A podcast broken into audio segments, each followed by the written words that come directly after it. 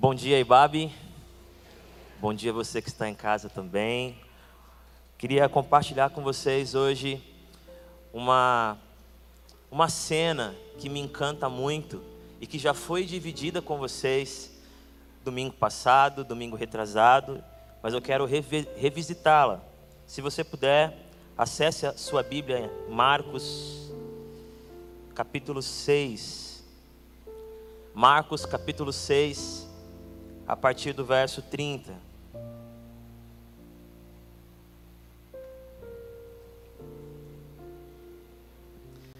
Bom estar com vocês de novo. Marcos 6, 30.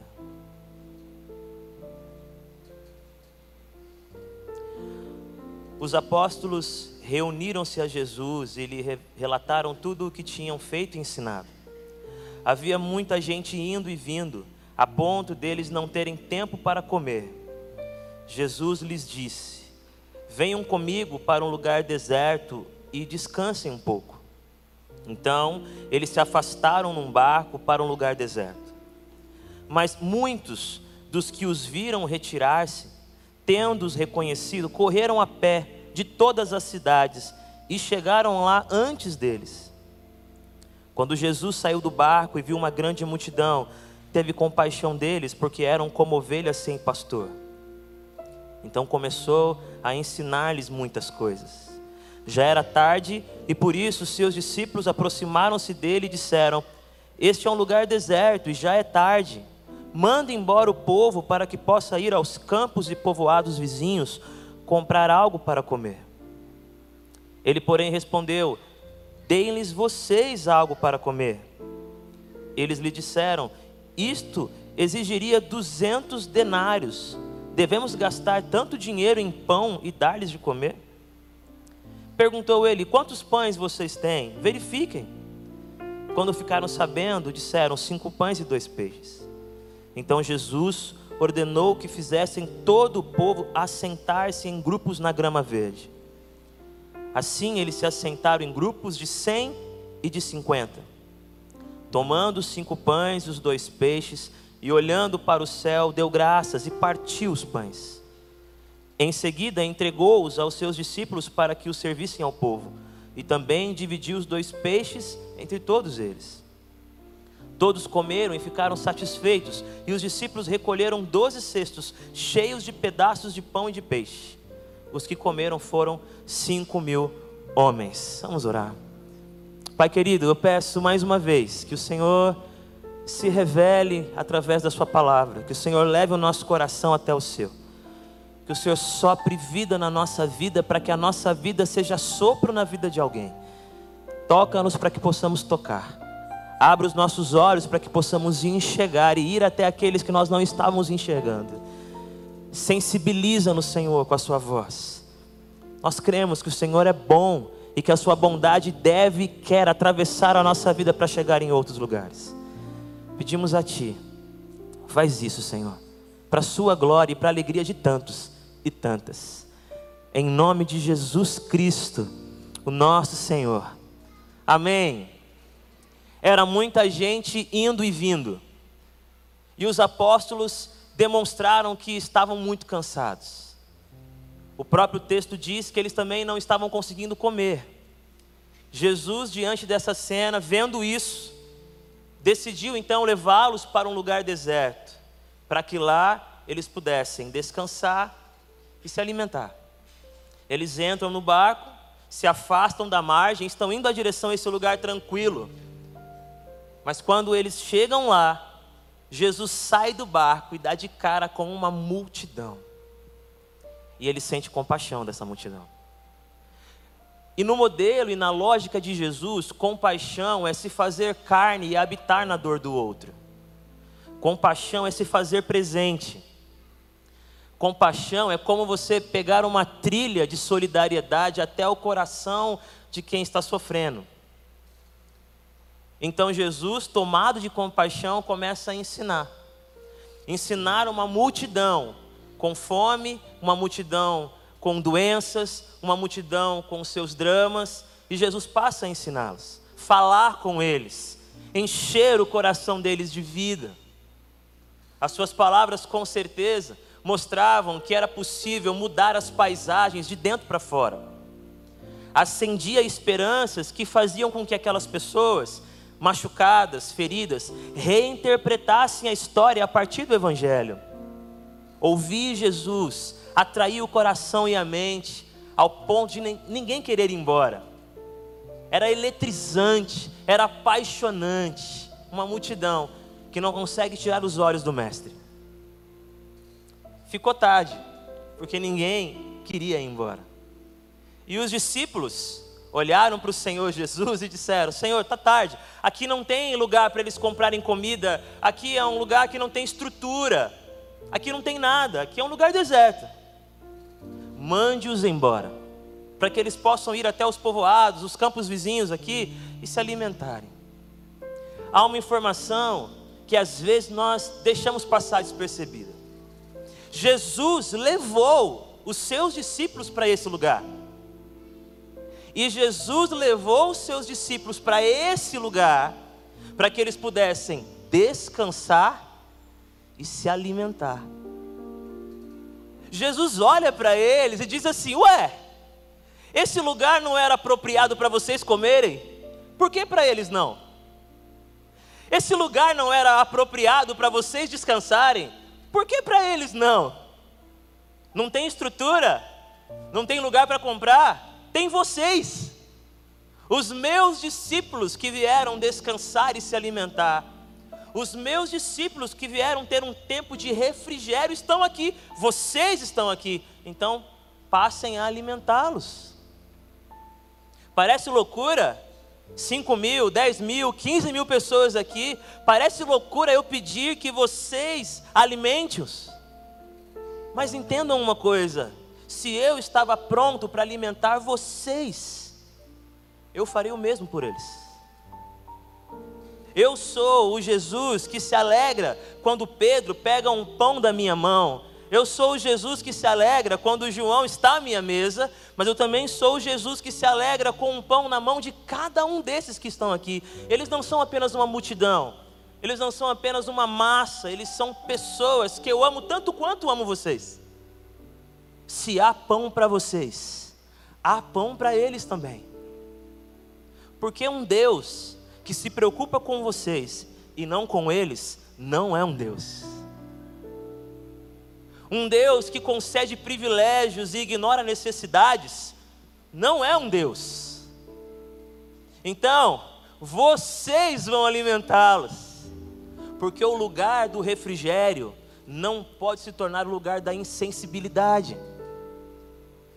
Pelo contrário, porque vocês estavam sentindo fome, porque vocês estavam cansados, vocês sabem como eles se sentem. E se eu estendi a mão para vocês, façam o mesmo agora. E talvez alguém disse: Senhor, a questão não é essa, são muitos. É muita gente. E Jesus responde: Tá bom, vai, quantos pães tem aí? Verifiquem. Não desistam ainda, conversem se comuniquem. Será que não tem nada aí? E eles voltam. É, Senhor, tem cinco pães e dois peixes. E aí, meu irmão e minha irmã, Jesus dá uma ordem, ou Jesus dá uma orientação aos seus apóstolos, que para mim é uma das mais lindas do Evangelho. Porque eu vibro, eu vibro quando o nosso Jesus diz assim: levante-se e ande. Eu acho isso maravilhoso, milagroso. Mas eu vibro ainda mais quando num lugar deserto, com milhares de pessoas e apenas alguns discípulos, com cinco pães e dois peixes, ele diz assim: mande o povo sentar. Como assim? Nós faremos uma mesa no deserto e nessa mesa cabe todo mundo. Diga que eles podem se sentar. Aqueles que correm todo dia aflitos para conseguir o pão, assentem-se. O pão chegará até vocês. Aqueles que matam um leão por dia para viabilizar a vida, assentem-se. Hoje, a graça chegará até vocês. Vocês que já se esqueceram qual foi a última vez que um gesto de gentileza marcou o coração, assentem-se. E pouco a pouco, aquelas pessoas meio curiosas, meio ressabiadas, começaram a se abaixar. Talvez um primeiro grupo se assentou e o outro ficou olhando. Por que, que estão sentados? E aí um outro grupo foi sentando também, e os discípulos gritando: vai, de 50, de 100, se dividam em grupos. E começou aquela confusão: mas quem é que vai dar pão para tanta gente? Tem algum rei aqui? Tem algum rico aqui? Não, só tem gente pobre, mas ele mandou a gente sentar. E eles foram se sentando. Ainda que não houvesse ali alguém pomposo, alguém renomado, na consideração daquela sociedade, só gente simples. E eles se sentaram. E enquanto eles estão sentados, o nosso Senhor toma aqueles pães, aqueles peixes, ele ora, ele agradece, ele reparte. E o texto diz que as pessoas foram recebendo os seus pães, sentados. Foram recebendo os seus pães. E foram comendo os seus pães. E comeram até se fartar. que, que essa história nos ensina? Primeiro, que o nosso lugar de refrigério não pode ser o nosso lugar de insensibilidade. O Deus que te trouxe para um lugar e te alimentou é o Deus que quer tornar você um lugar que alimenta. A gente não precisa estar zerado com tudo no lugar, com a vida arrumada para servir Aqui tem gente cansada, tem gente com fome, tem gente ainda se recuperando, mas já está sendo convidada a ser humano. Está sendo convidada a entender que eu não posso comer na mesa de Jesus sem perguntar se alguém mais quer se assentar nela. Isso não cabe no Evangelho. E ele diz para nós nessa manhã: vocês meus filhos e minhas filhas, meus discípulos, meus apóstolos, está sobre vocês a mesma palavra. Gritem por aí, assentem-se. Assentem-se, crianças, que não receberam da sua história ou na sua história dignidades essenciais. Assentem-se, porque o Senhor nos mandou cuidar de vocês. Idosos que estão aí sem visita, que estão aí sem afeto, assentem-se. O Senhor dos Senhores nos convocou a ir até vocês. População de rua, assentem-se. Porque o Senhor nos colocou como responsáveis pela vida de vocês. Tem que ter muita coragem para olhar para alguém cansado de lutar por si mesmo e dizer para ele: sente-se porque o Senhor me convidou a cuidar de você. A nossa irmã Roseni e o pastor Ed também, além desse texto, citaram um texto que eu sou apaixonado. 1 Reis capítulo 17, que conta a história de uma viúva, a viúva de Sarepta, e de um profeta chamado Elias, que é enviado pelo Senhor para ir até a casa dessa mulher, porque ela cuidaria dele. E e o que salta aos meus olhos quando eu leio esse texto, entre tantas outras coisas, é o seguinte: antes de Elias ir até a casa da viúva, ele era cuidado por corvos que traziam pães e carne e ficava do lado de um riacho. Eu pergunto para você, irmão, que corvo é esse? Que entrega pão sem comer, sem acabar com ele. Que corvo é esse? que leva a carne sem dilacerá-la, rasgá-la. Esse corvo viveu um milagre. Ele lutou contra os seus instintos. Porque o instinto do corvo, e eu tive que estudar um pouco sobre corvo, meu Deus, quanta coisa incrível, mas o básico é que a dieta dele é muito ampla, come semente, come carne, come até carcaça, come de tudo, é bom de bico. Você já tem agora um adjetivo. Se alguém chegar comendo de tudo na sua casa, ô corvo. Ele não vai entender, mas tudo bem. Mas esse corvo, e dizem aí, eu não sei o quanto essas análises podem ser assim, levadas muito, muito a sério, mas dizem alguns que estudam os corvos, que inclusive eles têm o hábito de esconder comida quando o outro corvo está olhando. Procura lá que você vai achar. Eles são tão inteligentes que, sabendo que a escassez está aí, não tem para todo mundo, eles escondem a comida. Esses corvos estão entregando pão e carne para Elias, como se eles estivessem de boa, não quero comer. Num tempo de seca, de pouca vegetação. Eles estão fazendo isso, por quê? Porque o milagre era eles irem contra os seus próprios instintos. Tá, e o que, que tem a ver? Quando Elias vai até a casa da viúva, muito pobre, uma viúva pegando gravetos para fazer uma fogueira, cozinhar a sua última refeição e esperar a morte. Quando Elias vai até a porta dela e diz assim: Alimente a mim também. Ela poderia dizer: Jamais. O instinto dela é segurar, o instinto dela é proteger. Como que eu vou pegar o pouco que eu tenho para mim e para o meu filho e dar para um estrangeiro? Não, não é natural isso. Quem tem pouco tem que deixar apenas para si. Mas o texto diz, isso é lindo, que Deus disse para Elias: Eu ordenei a uma viúva que cuide de você, que lhe dê comida. Eu não penso que um anjo apareceu lá e descreveu Elias e disse: Agora, quando ele aparecer na sua porta, faça isso. Eu não acredito que um ser celestial a visitou, a constrangeu, não. Eu penso assim, e viaja comigo aqui, irmão e irmã. Eu penso que Deus foi tocando o coração dela, sabe? Um dia, um dia ela acordou e pensou assim: Nossa, como eu queria fazer mais, mas eu tenho tão pouco. Outro dia ela acordou e disse: Que vontade que eu tinha de acolher mais alguém além do meu filho, mas eu tenho tão pouco.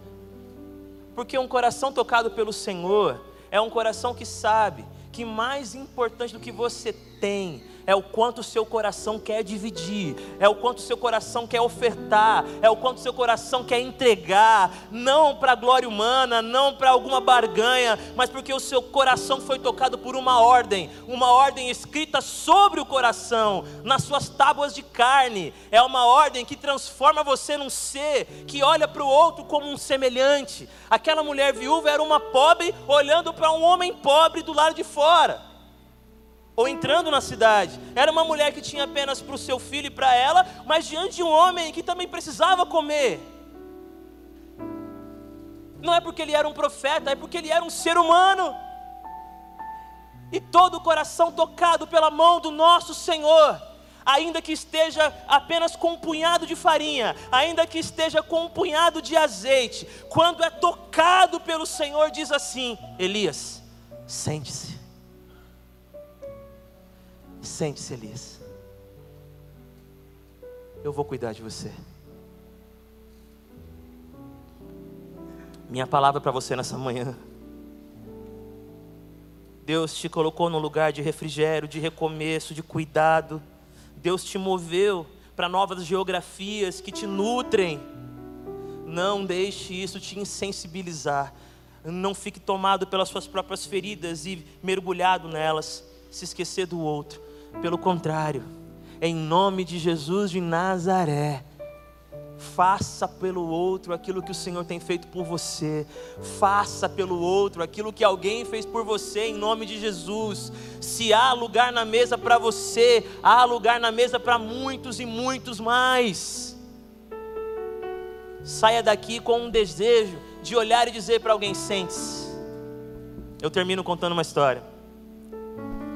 Certa ocasião, eu era adolescente, hoje eu tenho 41 anos, eu sei que não parece, mas eu tenho. E se parece, tudo bem. eu estava com os meus irmãos, o Thales e o Igor, o mais velho, já estudava lá em São Carlos. E a minha mãe e meu pai foram fazer aniversário de casamento. E nós queríamos fazer alguma coisa especial, mas a grana estava curta. A gente queria levá-los num restaurante chique, mas o Habib estava fechado. Por favor, não riam. Eu era um adolescente. e aí, tivemos uma ideia. Pegamos as nossas roupas sociais, nos arrumamos como se fôssemos garçons. pegamos folhas de papel e, e, e colocamos na parte de fora da nossa casa, restaurante dos grulhas. Fomos num restaurante ali perto, porque ninguém sabia cozinhar, compramos umas marmitinhas, arrumamos a mesa, deixamos a sala, pegamos a, a mesa da cozinha, colocamos na sala, deixamos tudo arrumadinho. E de repente alguém bateu na porta. Era meu vizinho. Ele disse: Eu quero uma marmita. Não, irmão, não virou restaurante. É só para os meus pais. E eles chegaram em casa da igreja e nós três olhamos para eles e dissemos: Sentem-se. Sentem-se.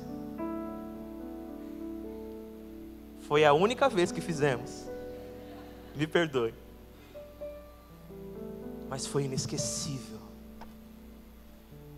Quando você experimentar, e eu sei que muitos já experimentam isso, alguém se sentando diante de você, como quem diz: Tudo bem, eu acredito, você vai me servir e eu posso me sentar. Isso é, é um milagre. Corvos que não comem o pão é um milagre. Corvos que não acabam com a carne é um milagre.